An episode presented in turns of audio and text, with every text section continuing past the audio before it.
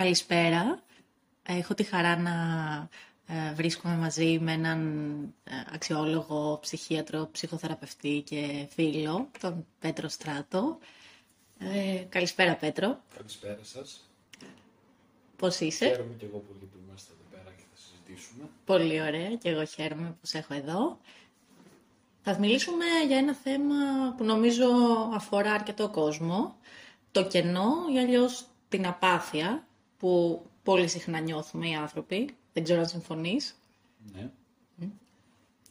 Πώς το ορίζουμε το κενό? Τι να σημαίνει άραγε το κενό? Να σημαίνει τη βαρεμάρα, να σημαίνει αυτό που είπες, την απάθεια, το οποίο είναι κάτι που όντως νιώθουμε όλοι, αλλά ίσως σε διαφορετικό βαθμό.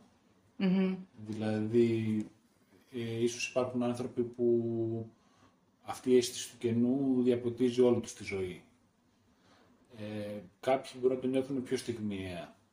Ίσως να είναι και κάτι που να μην μπορούμε να ξεφύγουμε 100%.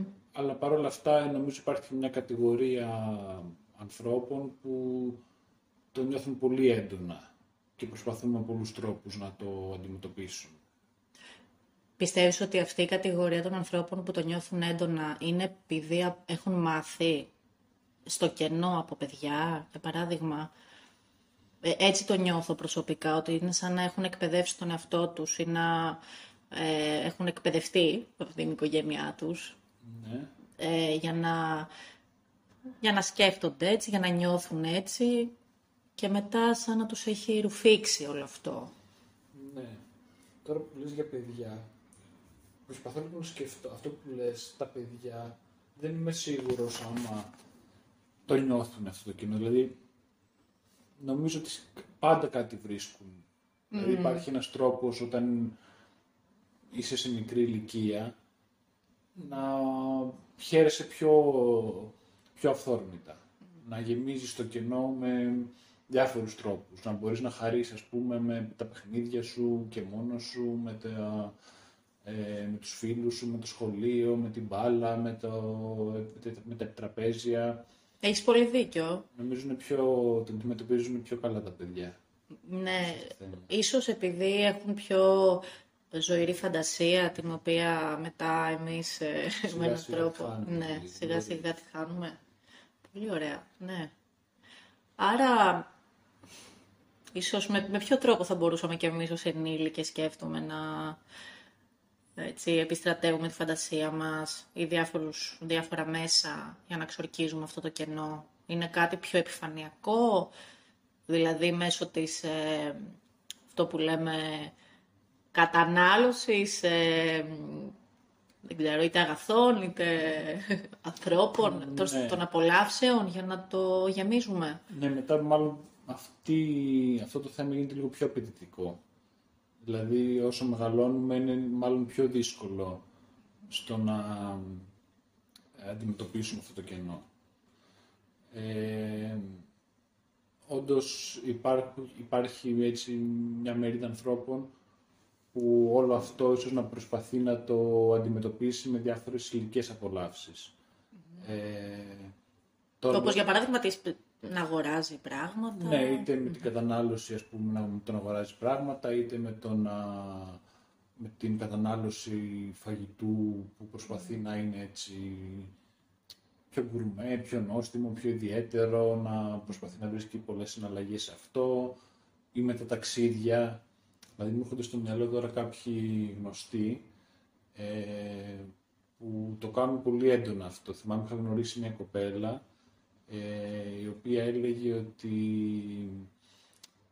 ήταν 33-34 χρονών, είχε ταξιδέψει πάρα πολύ στη ζωή της και μου είχε πει ότι έχω ταξιδέψει στη Μισή Ασία. Η Μισή Ασία τώρα είναι τεράστια. Εγώ τζίλεψα δηλαδή. Κι εγώ, τώρα το λες. Μου λέει, αγχώνομαι ότι δεν θα προλάβω να τη γυρίσω όλη την Ασία. Και ήταν μια κοπέλα όμως που έβλεπα ότι σαν να μην έχει βρει κάποιο κεντρικό νόημα στη ζωή της και σαν να προσπαθούσε με αυτόν τον τρόπο να γεμίσει το κενό. Άρα το κενό, σε αυτή την περίπτωση, σε αυτό το παράδειγμα που λες, το συνδέεις με το νόημα, με την έλλειψη νοήματος στην ουσία. Ναι, ναι, νομίζω ότι είναι βασικό, αν κάποια στιγμή στη ζωή σου, στην ενηλικίωση, βρεις την ταυτότητά σου, βρεις κάποιο νόημα στη ζωή, το οποίο πάντα θα έχει να κάνει και με το να, κάτι που υπερβαίνει τον εαυτό σου, τότε νομίζω το κενό θα είναι πιο περιστασιακό, θα είναι λιγότερες στιγμές, δεν θα είναι τόσο έντονο. Και θα έχει και μικρότερη διάρκεια, ίσως. Ναι, και θα είναι εκεί οι υλικές απολαύσεις, θα είναι για να εμπλουτίσουν, ας πούμε, την εμπειρία, δεν θα είναι για να καλύψουμε το κενό αυτό. Δηλαδή έχω την αίσθηση ότι πολλές φορές αυτό το κενό μπορεί να οδηγήσει πολλούς ανθρώπους σε καταχρήσεις και σε εξαρτήσεις. Είτε από αλκοόλ, είτε από ουσίες, είτε από ταξίδια, είτε από περιστασιακές σχέσεις. Και το κακό είναι ότι όσο προσπαθείς με αυτόν τον τρόπο να γεμίσεις αυτό το κενό, τόσο πιο πολύ απομακρύνεσαι από το να βρεις τι είναι αυτό που θες και πώς θες να πάρεις τα πράγματα στη ζωή σου. Και είναι σαν να μεγαλώνει με έναν τρόπο το κενό, με αυτόν τον τρόπο. Ναι, να το ταΐζεις αυτό, άμα το ταΐζεις πολύ γκουρμέ φαγητό ή πολλές ουσίες, πολλά ναρκωτικά, αυτό μεγαλώνει. Ισχύει. Και έχει πολύ ενδιαφέρον αυτό που λες για το κομμάτι των σχέσεων επίσης, στο πώς, έτσι όπως καταναλώνουμε πολλά υλικά αγαθά, καταναλώνουμε και ανθρώπους για να εξορκίσουμε αυτό το κενό και για να νιώσουμε εμείς πιο έτσι, καλά με τον εαυτό μας. Ναι, που μάλλον είναι, αυτό φαίνεται να είναι πιο εύκολη λύση. Δηλαδή δεν χρειάζεται να σπαταλήσεις πολλή ενέργεια σε μια σχέση ή στο να πλησιάσεις έναν άνθρωπο και να τον γνωρίσεις και τον αντιμετωπίζεις σαν ένα είδος προς κατανάλωση. Δηλαδή ίσως να έχει να κάνει και με το... είναι σαν να παίρνεις delivery φαγητό που είναι η εύκολη λύση. Πάντα έχεις το Word, ας πούμε, ή το eFood, πατάς το κουμπάκι, σου έρχεται το φαγητό. Η διαδικασία του να αποφασίσεις τι φαγητό θα μαγειρέψεις, να πας να αγοράσεις τα υλικά, να το προετοιμάσεις, να το μαγειρέψεις και να το μοιραστείς, είναι πιο απαιτητική. Αλλά προσφέρει περισσότερα. Και είναι ίσως και πιο νόστιμο μετά. Ναι. Γιατί το έχεις... το φορμέ δεν είναι άσχημο και το delivery. Ισχύει. Αλλά νομίζω ότι άμα το έχεις προσπαθήσει, κάτι προσθέτει. Ναι. Μια παραπάνω νοστιμιά. Ισχύει, συμφωνώ. Άρα, κενό και με την απάθεια σκέφτομαι πώς συνδέεται το κενό. Δηλαδή, αυτό το κομμάτι που πολλοί άνθρωποι έχουν εκφράσει ότι νιώθουν, φαντάζομαι το έχεις δει και στην κοινωνική σου ζωή και στις συνεδρίες σου και εσύ. Αυτό το δεν νιώθω τίποτα, το flat, την επιπέδωση με έναν τρόπο των συναισθημάτων. Ναι. Και αναρωτιέμαι πάλι αν αυτό έχει να κάνει με την έλλειψη νοήματος που λέγαμε νωρίτερα. Ναι, και νομίζω ότι είναι σχεδόν το ίδιο με την υπερβολική κατανάλωση. Δεν ξέρω αν είναι ένα στάδιο παραπάνω ή αν... κάποιοι αντί να καταναλώσουν πάρα πολλά πράγματα και να παλέψουν να γεμίσουν το κενό, μπορεί απλά να παραιτηθούν και να πούνε ότι δεν με γεμίζει κάτι, ξέρω ότι δεν θα με γεμίσουν τα πολλά ταξίδια ή πολλές σχέσεις ή ουσίες ή τα φαγητά, αλλά αδρανοποιούμε και ουσιαστικά δεν κάνω τίποτα. Και είναι σαν και στα δύο να μην υπάρχει επεξεργασία και του τι συμβαίνει στον εαυτό μας και να, εφόσον δεν υπάρχει επεξεργασία, να μην εισέρχεται και η αλλαγή άμα το θέλουμε. Εγώ έτσι το νιώθω. Γι' αυτό μου φαίνονται κοντινά αυτά τα δύο που λες, τελικά παρότι μοιάζουν διαφορετικά σαν να γίνεται κάτι συνήθεια και ρουτίνα με έναν τρόπο, χωρίς να αναστοχαζόμαστε πάνω σε αυτό. Δεν ξέρω να συμφωνείς. Ναι, σίγουρα συμφωνώ. Και πολλές φορές αυτοί οι άνθρωποι, αν πας να τους τσιγκλίσεις, ας πούμε, λίγο, μπορεί και να υψώσουν τοίχο και να σου πούνε ότι έτσι είναι η ζωή, έτσι είναι τα πράγματα. Ναι. Πάλι σε ένα γνωστό μου που συζητάγαμε έτσι για φαγητά και εστιατόρια κτλ.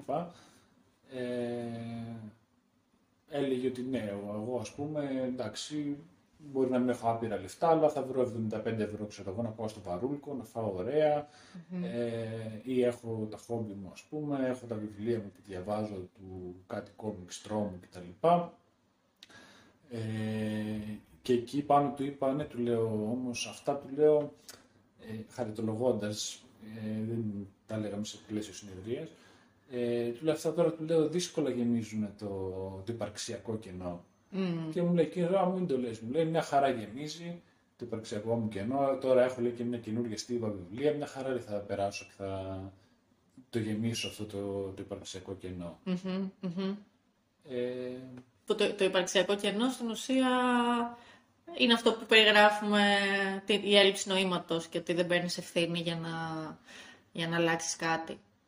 Ναι, γιατί τώρα το θέμα είναι γιατί τι γίνεται όμως αυτό, δηλαδή αφού κάπως βλέπουμε ότι είναι κάτι που αυτό συμφέρει τελικά να το κάνεις, να το ψάξεις, να αναστοχαστείς, να εμβαθύνεις και να δεις ποια είναι η δικιά σου επιθυμία, πώς θες να πάει η ζωή σου, γιατί οι περισσότεροι ή τέλος πάντων μια μεγάλη πλειοψηφία ανθρώπων δεν πάει προς τα εκεί.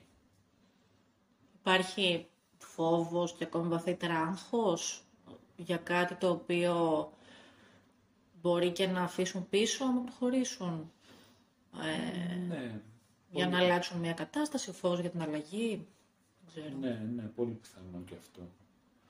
Μπορεί να είναι, εγώ σκέφτομαι ότι μπορεί να είναι και κοινωνικοί λόγοι, κοινωνικοπολιτικοί, ας πούμε. Γιατί όντως θεωρώ ότι είμαστε σε μια κοινωνία που προωθεί εδώ και αρκετούς αιώνες το θέμα της κατανάλωσης και ότι η ζωή είναι στιγμές και ότι κοίταξε να απολαύσεις, να ξοδέψεις, να αγοράσεις για να είσαι καλά. Και το εφήμερο στην ουσία. Βέβαια τώρα αυτό, εντάξει, δεν θεωρώ ότι μπορεί να αποτελέσει, ας πούμε, άλλοθη και δικαιολογία. Εντάξει, το δεχόμαστε, όντως υπάρχει, αλλά νομίζω ότι ακόμα οι άνθρωποι μπορούν, παρόλο το περιβάλλον που υπάρχει, να κινητοποιηθούν σε μια άλλη κατεύθυνση. Σκέφτομαι πως ένας τρόπος με τον οποίο ίσως να έβγαιναν από αυτή την κατάσταση της απάθειας και του κερνού όσοι βρίσκονται σε αυτό, είναι ένα γεγονός δύσκολο που μπορεί να τους συμβεί και να τους κλονίσει, ή αν βλέπουν ότι αυτό που κάνουν ή δεν κάνουν πληγώνει κάποιους ανθρώπους που αγαπάνε. Αν είναι αρκετά ισχυρό, ισχυρή απόψη τους.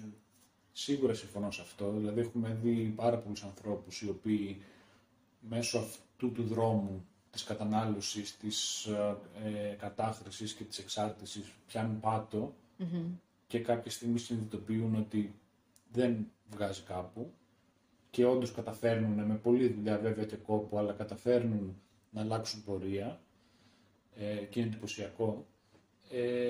Ή και είναι και αυτό το δεύτερο που είπες, ότι δηλαδή μέσα στον άνθρωπο όσο, ας πούμε, κενός εισαγωγικά και να είναι, κατά πάσα πιθανότητα έχει αναπτύξει σχέσεις, έχει ανθρώπους που αγαπάει ή μπορεί να βρει στην πορεία ανθρώπους που τον ερωτεύονται, τους ερωτεύεται και να είναι αυτός ένας λόγος που θα κινητοποιηθούν για να εξελιχθούν, για να αλλάξουν, για να βρουν ένα νόημα. Άρα, σε σχέση με το δεύτερο που είπες, το κενό πάβει να είναι κενό όταν καθρεφτίζεται μέσα στα μάτια του άλλου με έναν τρόπο, ως κενό, για να αλλάξει. Για πες το πάλι λίγο αυτό, να το πιάσω. Ότι όταν καθρεφτίζεται από τον άλλον ότι είσαι κενός ή κενή, ναι, από τον άλλον που σε νοιάζει, ναι, τότε μπορεί να κινητοποιήσει μια αλλαγή. Ναι, μπορεί. Mm-hmm. Βέβαια μπορεί και όχι. Ναι, μπορεί και όχι. Δηλαδή μπορεί και να μην δουλέψει, αλλά σίγουρα ναι, μπορεί και να δουλέψει. Τώρα αυτός ο καθρεφτισμός πώς θα γίνει, πολλές φορές και αυτό είναι αυτό που προσπαθούμε να κάνουμε και στην ψυχοθεραπεία. Αυτό εκεί θα το πήγαινα κι εγώ. Ναι, ναι. Κάποιες φορές πετυχαίνει, mm-hmm, κάποιες φορές δεν πετυχαίνει. Mm-hmm.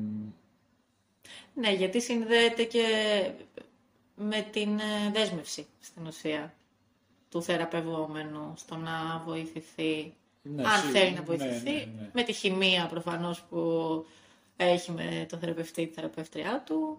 Ναι, άρα έχει φτάσει στο σημείο που λέμε να έχει αποφασίσει ότι αυτό που ακολουθεί δεν πάει κάπου και να αναζητάει κάτι άλλο. Ακριβώς.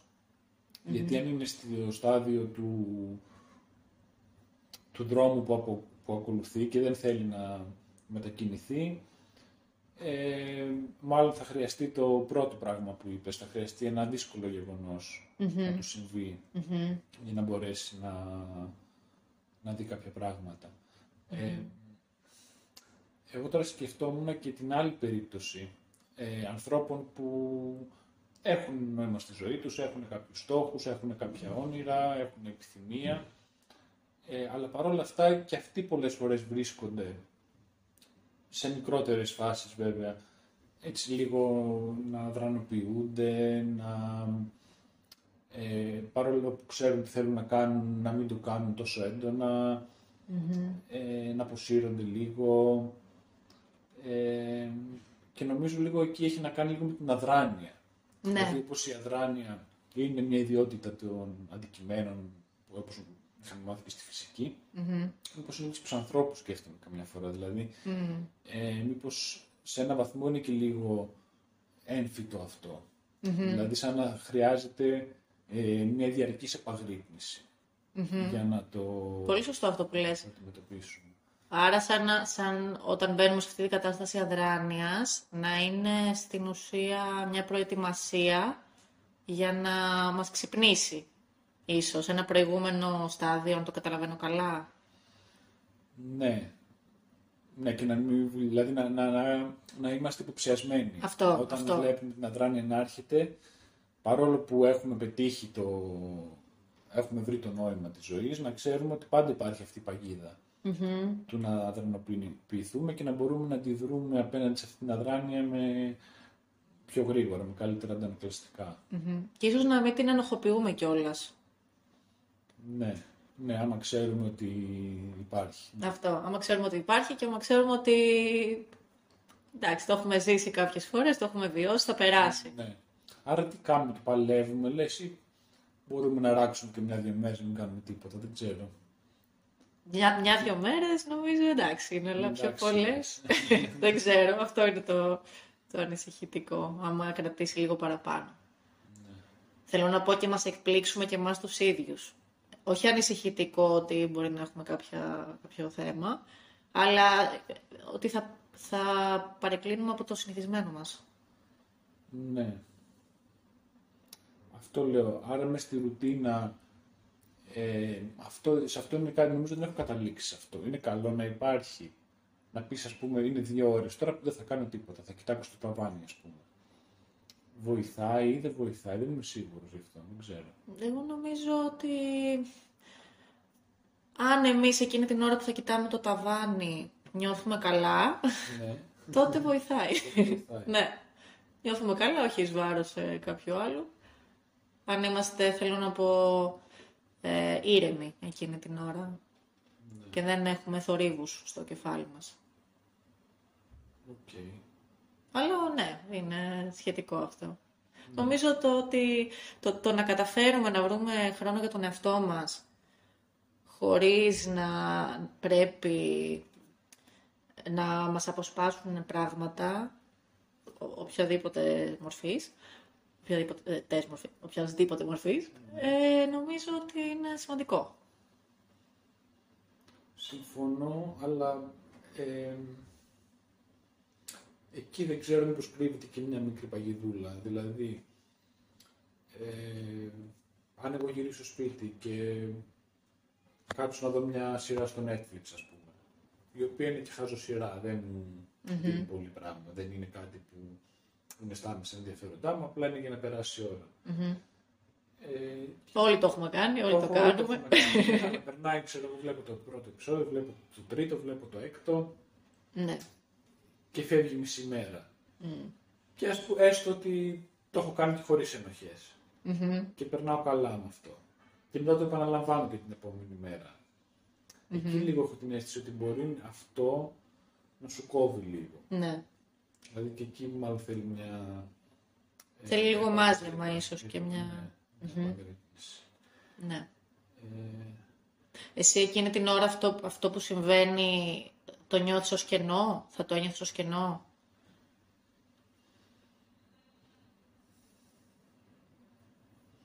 Θα το ένιωθα λίγο σαν αδράνεια πιο πολύ. Και μάλλον έχει, τώρα που το ξαναλες και μιλώντας πιο πολύ από προσωπική εμπειρία, το δικό μου δηλαδή κομμάτι, είναι στιγμές που, είναι μέρες βασικά που έχεις ένα εξάωρο κενό και μπορεί να το γεμίσεις ευχάριστα, είτε βλέποντας τηλεόραση, είτε διαβάζοντας, είτε κάνοντας πράγματα και να χαίρεσαι, ας πούμε, εκείνο το κενό διάστημα, ή έχοντας πάρα πολλά πράγματα να κάνεις και χωρίς να ξέρεις πιο απ' όλα να κάνεις, τελικά δεν κάνεις τίποτα και περνάς αυτές τις 3-4 ώρες, ας πούμε, μέσα σε μια γενικότερη δυσφορία, χωρίς τελικά να το χαρείς κιόλας. Άρα βάζεις το κομμάτι της αναβλητικότητας, αν καταλαβαίνω καλά, ότι επειδή έχεις πολλά πράγματα που είναι σε εκκρεμότητα, επιλέγεις να αδρανοποιηθείς για να τα αναβάλεις. Και ούτε καν, δηλαδή πας να ασχοληθείς, βλέπεις μισή σειρά, διαβάζεις 3 σελίδες, πλένεις 3 πιάτα, ας πούμε, τα 10 και πάνω κάτω δεν κάνεις τίποτα. Και είσαι με δυσφορία, δηλαδή. Το ανολοκλήρωτο στα πάντα. Ή σε αυτά τα μικρά τουλάχιστον πράγματα. Τώρα αυτό που λες με βοηθάει και εμένα να καταλάβω το παράδειγμα που έφερες με τις σειρές, γιατί νιώθω, τώρα το σκέφτομαι πρώτη φορά, ότι όταν μπαίνει το ανολοκλήρωτο, εκεί είναι που μετά αδρανοποιείσαι και μπορεί να είναι μια παγίδα.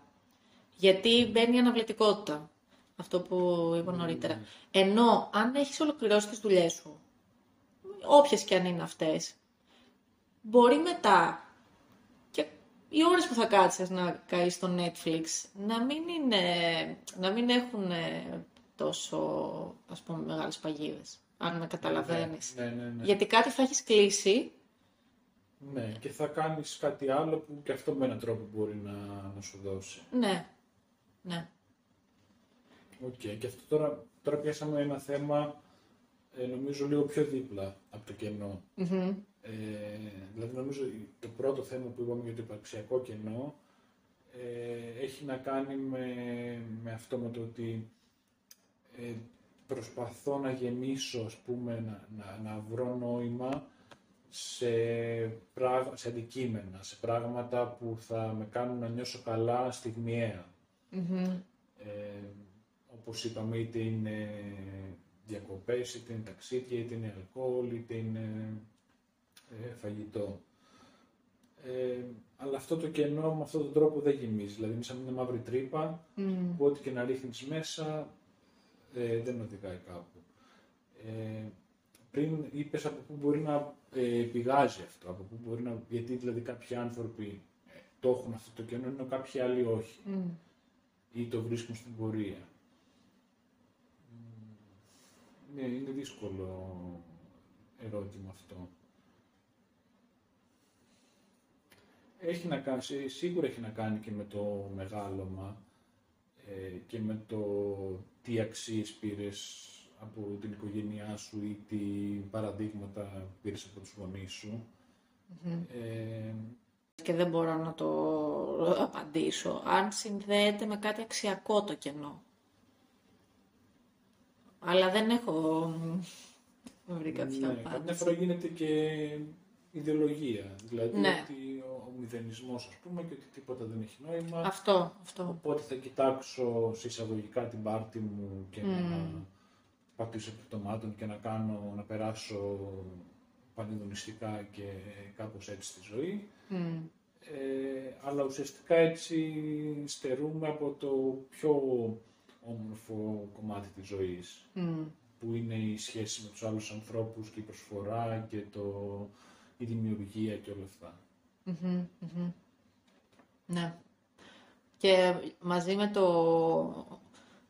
αυτό που έθεσες του μηδενισμού και ο κινησμός που είναι πολύ κοντά κάποιες φορές, το νιώθω πολύ κοντά με το κενό επίσης και αυτή την απάθεια, ότι με έναν τρόπο ντύνεται αυτή η απάθεια και ονομάζεται κινησμός, κάτι το οποίο το παρατηρώ πολύ ως μόδα, αυτό το κομμάτι του κινησμού, το ότι είμαι κινικός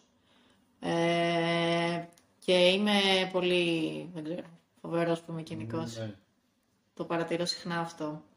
Ναι, είναι αυτό ότι έχεις βάλει μια πανοπλία έτσι αρματωμένη, αλλά από μέσα είσαι... Ναι, αλλά ότι είναι μαγιά, πώς να πω, αυτό είναι το που μου κάνει πολύ εντύπωση, ειδικά σε πιο μικρές ηλικίες. Σαν να είναι μια αυτοεπιβεβαίωση του ότι είμαι σκληρός και δεν θα με αγγίξεις και προστατεύομαι. Μικρές ηλικίες πόσο εννοείς περίπου? Το παρατηρούσα έντονα στη δεκαετία των 20, προς το τέλος κιόλας. Εκεί δηλαδή που έτσι, οι σχέσεις εδραιώνονται, στη σχέση του σχεσιακό πιο πολύ, αυτό το κομμάτι του κινησμού. Ναι, 20, 27, 28. 27-28 προς το τέλος. Okay. Ναι. Τότε μάλλον αν φτάσεις σε αυτή την ηλικία να το έχεις αυτό, μετά μπορεί να είναι δύσκολο να σπάσει. Ναι. Δηλαδή αυτό έχεις μια πανοπλία, αλλά πόσο άνετα μπορείς να κυκλοφορήσεις συνέχεια με μια πανοπλία, ας πούμε. Είσαι λίγο δυσκίνητος. Είναι λίγο βαριά. Ωραία. Νομίζω, δεν ξέρω, θα θέλεις να προσθέσεις κάτι άλλο που σκέφτεσαι. Όχι, τώρα είναι ένα θέμα και αυτό που είναι ανεξάντλητο. Μπορούμε να σκεφτούμε και άλλα πράγματα και να επανέλθουμε και να το δούμε και παραπέρα. Πολύ ωραία. Σε ευχαριστώ πάρα πολύ. Και εγώ σε ευχαριστώ και θα το συνεχίσουμε. Να είσαι καλά.